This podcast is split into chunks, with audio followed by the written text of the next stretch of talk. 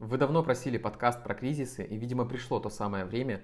Я перебрал очень много информации, изучил историю за последние 300 лет, нашел документы, подтверждающие какие-то моменты, факты. И это очень серьезная проделанная работа, и я решил, что я разделю это даже на серию подкастов, потому что все невозможно дать в одном подкасте. И это будет 4-5 подкастов, мы будем отдельно разбирать каждый кризис, самый известный кризис, Великая депрессия, 2008 год, 2014 год, нефтяной кризис. Мы с вами это отдельно разберем, и в конце будет отдельный подкаст, где мы подытожим, посмотрим на факты, посмотрим, что происходило, сделаем какой-то ну, такой сравнительный анализ совпадения, что было и чего нам с вами стоит ждать от приближающегося мирового кризиса. Поэтому с вами будем начинать, не терять времени, конечно. И вот до сих пор историки спорят об истинном количестве кризисов, как-то повлиявших на наш мир. Но мы с вами не историки и далеко заглядывать не будем. Всего с 1900 года насчитывается 11 кризисов, не считая происходящего сейчас – но затронем мы наиболее значимые и интересные. Если взять глобальные кризисы, то с 1700 года таких было два. Это вековые кризисы. Кризис примерно в 1836 году. Восстановление после этого кризиса длилось более 20 лет.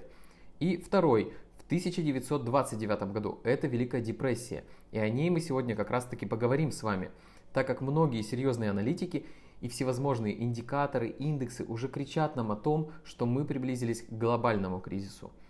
Мы с вами разберем, как это было в истории, что нас ждет в будущем и какая закономерность у кризисов. И давайте о Великой депрессии поподробнее затронем историю. Сегодня у нас такой урок истории, можно сказать.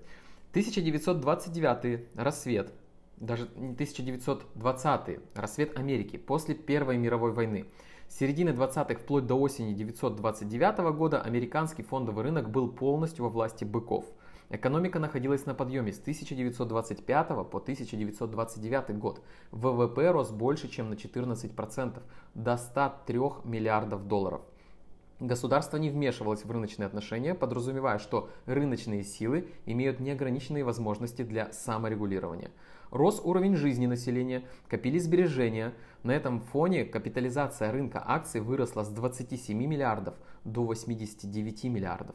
В 1929 году капитализация рынка достигла почти 86% от ВВП.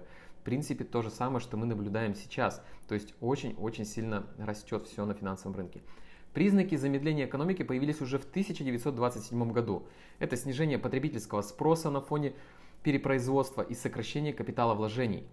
ФРС пытались противостоять замедлению, в августе 1927 года снизила ставку до 3,5% и увеличила объем эмиссии. Но деньги в основном пошли не в промышленность, а на рынке, где раздувался как раз тот самый пузырь. Кстати, очень похожая ситуация, что происходит сейчас. Позже ФРС при признаках нестабильности на рынках подняла ставку до 5%, а незадолго до биржевого краха до 6%. 5 сентября 1929 года экономист, инвест-консультант из Бостона Роджер У. Бепсон, выступая в штате Массачусетс, выразил тревогу и высказал предположение о надвигающейся катастрофе. Что он сказал, процитирую. «Рано или поздно наступит крах, курс популярнейших акций пойдет вниз, что приведет к спаду на 60-80 пунктов Доу Джонса. Бумажные прибыли начнут испаряться», — сказал он. Но мало кто в это верил. Ему противостоял популярный экономист, профессор Ельского университета Ирвинг Фишер, я, кстати, как-то его упоминал, который уже 16 октября сказал, что в ближайшее время, а может и вообще никогда, индекс не упадет на 50-60 пунктов от нынешнего уровня, как предсказывает мистер Бепсон. 22 октября индекс Доу Джонса немного опустился вниз, но Фишер сказал, что это лишь нестабильность и скоро рынок наберет рост вновь. 24 октября, через два дня, на Нью-Йоркской фондовой бирже случился черный четверг. Сразу после открытия все акции начали падать. К середине дня случилась паника. В этот день индекс Dow просел с 305 до 272 пунктов, опустившись в минимуме до 11% и закрылся на 299 пунктах. Было продано около 12,8 миллиона акций. Оборот втрое превысил обычные торги. И все еще Многие не видели в этом опасности. На следующий день после черного четверга президент Герберт Гувер обратился к народу со словами о том, что на бирже произошел технический сбой. Но экономика страны покоится на прочном фундаменте. На этом фоне в пятницу случилась даже небольшая коррекция вверх, но катастрофа уже назрела. В понедельник, 28 октября, индекс Доу Джонса упал на 13,5%. Во вторник, 29 октября, еще на 12%. Во вторник было продано более 16 миллионов акций. К середине ноября акции потеряли почти половину своей стоимости. Потери инвесторов за октябрь-ноябрь составили около 25-30 миллиардов долларов, то есть около 30% от всей ВВП. Рынок продолжал падать, но до конца 1929 года многие в Америке продолжали верить, что падение на бирже скоро закончится и начнется игра на повышение. В самом начале большинства жителей Америки кризис на рынке не касался – но в начале 1930 года огонь перекинулся на реальную экономику. Что происходило? Кризис неплатежей привел к банкротству каждого пятого банка в стране, только вдумайтесь. Разорению более 110 тысяч компаний, такие огромные суммы, цифры. Начались массовые увольнения, промышленное производство снижалось, недвижимость обесценивалась. Фермеры банкротились массово. Плохая погода, пыльные бури в эти годы еще и усугубили ситуацию. К июню 1930 года ставка ФРС уже находилась на уровне 2,5%. Политика невмешательства государства в экономику привела к слабым мерам поддержки. Кризис разрастался быстрыми темпами. В 1930 году в Штатах был принят закон Смута-Хоули, который ввел высокие таможенные пошлины. Это не помогло Америке, но, как говорят экономисты, позволило кризису распространиться и на полуразрушившую после Первой мировой войны Европу, где ситуация в экономике и так была непростой. Объем ВВП США в текущих ценах за 1929 по 1933 годы упал в два раза почти, со 103 миллиардов до 56 миллиардов долларов. Объем инвестиций на 85%. Только представьте, насколько упали инвестиции.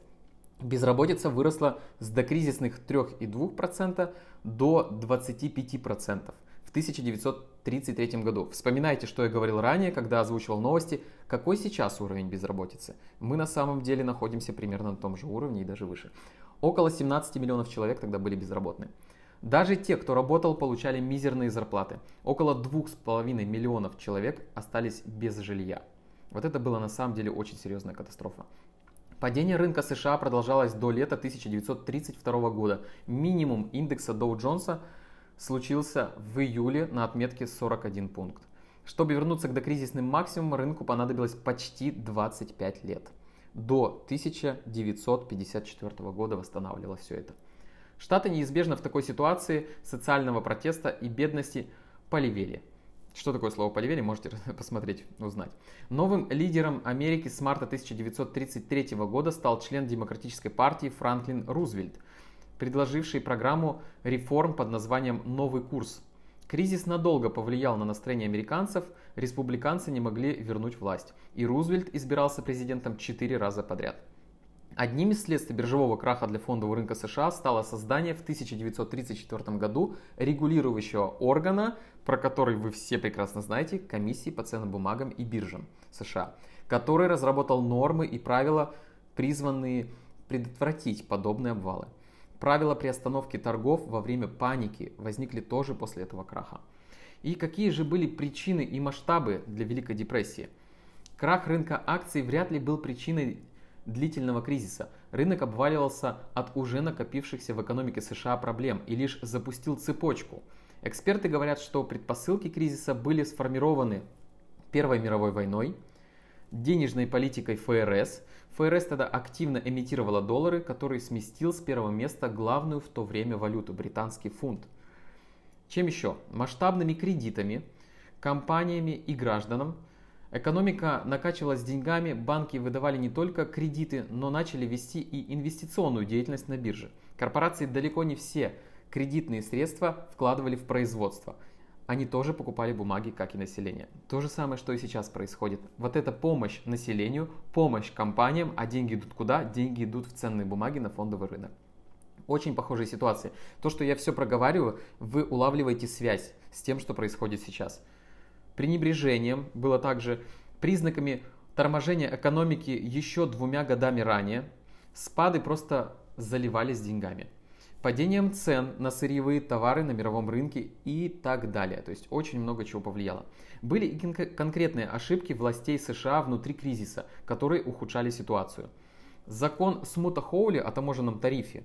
В попытке защитить свою экономику Штаты подняли ставки более чем на 20 тысяч импортируемых товаров, чем запустили торговую войну с Европой в то время.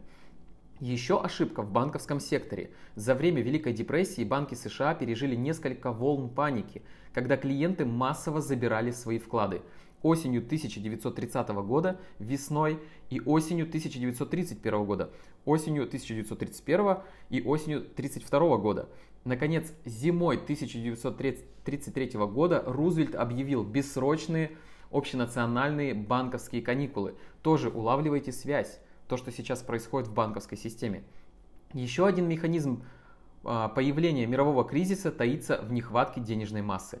Это связано с привязкой к золотому стандарту. Золотой стандарт действовал в мире в 19 веке и начале 20 века, до Первой мировой войны. Потом был приостановлен, но в 1925 году он снова был воссоздан. Денежная единица, к этому моменту главными были британский фунт и американский доллар, привязывается к определенному количеству золота и обменивается на него. При межстрановых расчетах действует фиксированный курс валют.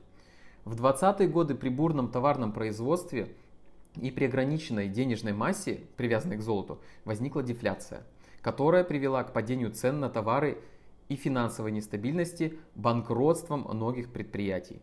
Мощный мультипликативный эффект ударил даже по растущим отраслям. В итоге в начале 30-х годов во всех главных экономиках шел спад производства. Несмотря на тяжесть ситуации, во всех ключевых экономиках мира власти пытались сохранить уже э, нежизнеспособный золотой стандарт. При том, что в мире наблюдался дисбаланс золотых запасов. Переизбыток в США и дефицит в Европе был на то время. В сентябре 1931 года от золотого стандарта отказались Великобритания и ввела свободно плавающий курс фунта стерлингов. За ней последовало большинство европейских государств. Штаты отказались от золотого стандарта только в июне 1933 года. В последующие годы было несколько вариантов модификации валютной системы, пока в 1944 году Бреттон-Вудское соглашение не утвердило золото-долларовый стандарт согласно которому валюты 44 стран были жестко привязаны к доллару США, а доллар, соответственно, к золоту. Кризис, начавшийся в США, затронул в итоге практически всех. Обычно говорят, что не пострадал СССР, но экспорт Союза в эти годы из-за мирового кризиса тоже значительно снизился. Ведь страны в попытках защитить своих производителей вводили импортные пошлины, от чего мировая торговля страдала все больше и кризис только усугублялся. В итоге кризиса в индустриальных странах с развитой рыночной экономикой насчитывалось около 30 миллионов безработных. Резко снизилась рождаемость. Одним из главных политических последствий этого мирового кризиса стал рост национализма и коммунистических настроений в Европе. В первую очередь, конечно же, в Германии, что привело ко Второй мировой войне. Эти тяжелые времена подарили нам что? Передел золотого стандарта, установление мировой валюты, Создана Федеральная корпорация страхования вкладов и Федеральная администрация чрезвычайной помощи США. Были приняты законы, защищающие права трудящихся. Создана система выплаты пенсий и пособий по безработице. Вот что подарил нам этот кризис, можно сказать. И на самом деле, то, что я упоминал выше, это как раз таки финансовые регуляторы и вообще полностью, конечно, изменилась система мировой валюты. Официально Великая депрессия закончилась в 1940 году, но по факту это произошло только после окончания Второй мировой войны. Вот такие интересные события происходили в прошлом веке, когда был самый сильный мировой кризис за последние сто лет. Главное это уловить факты и совпадения с текущей ситуацией и готовиться к следующему вековому кризису. Я надеюсь, этот подкаст был для вас очень интересным. Вы услышали хоть какие-то совпадения, если что, просто возьмите переслушайте, потому что очень много фактов, которые показывают нам, что же будет дальше. И этот подкаст вам дал пищу для размышления. А с вами был, как всегда, ваш Дмитрий Шаипов, и мы увидимся в следующем подкасте.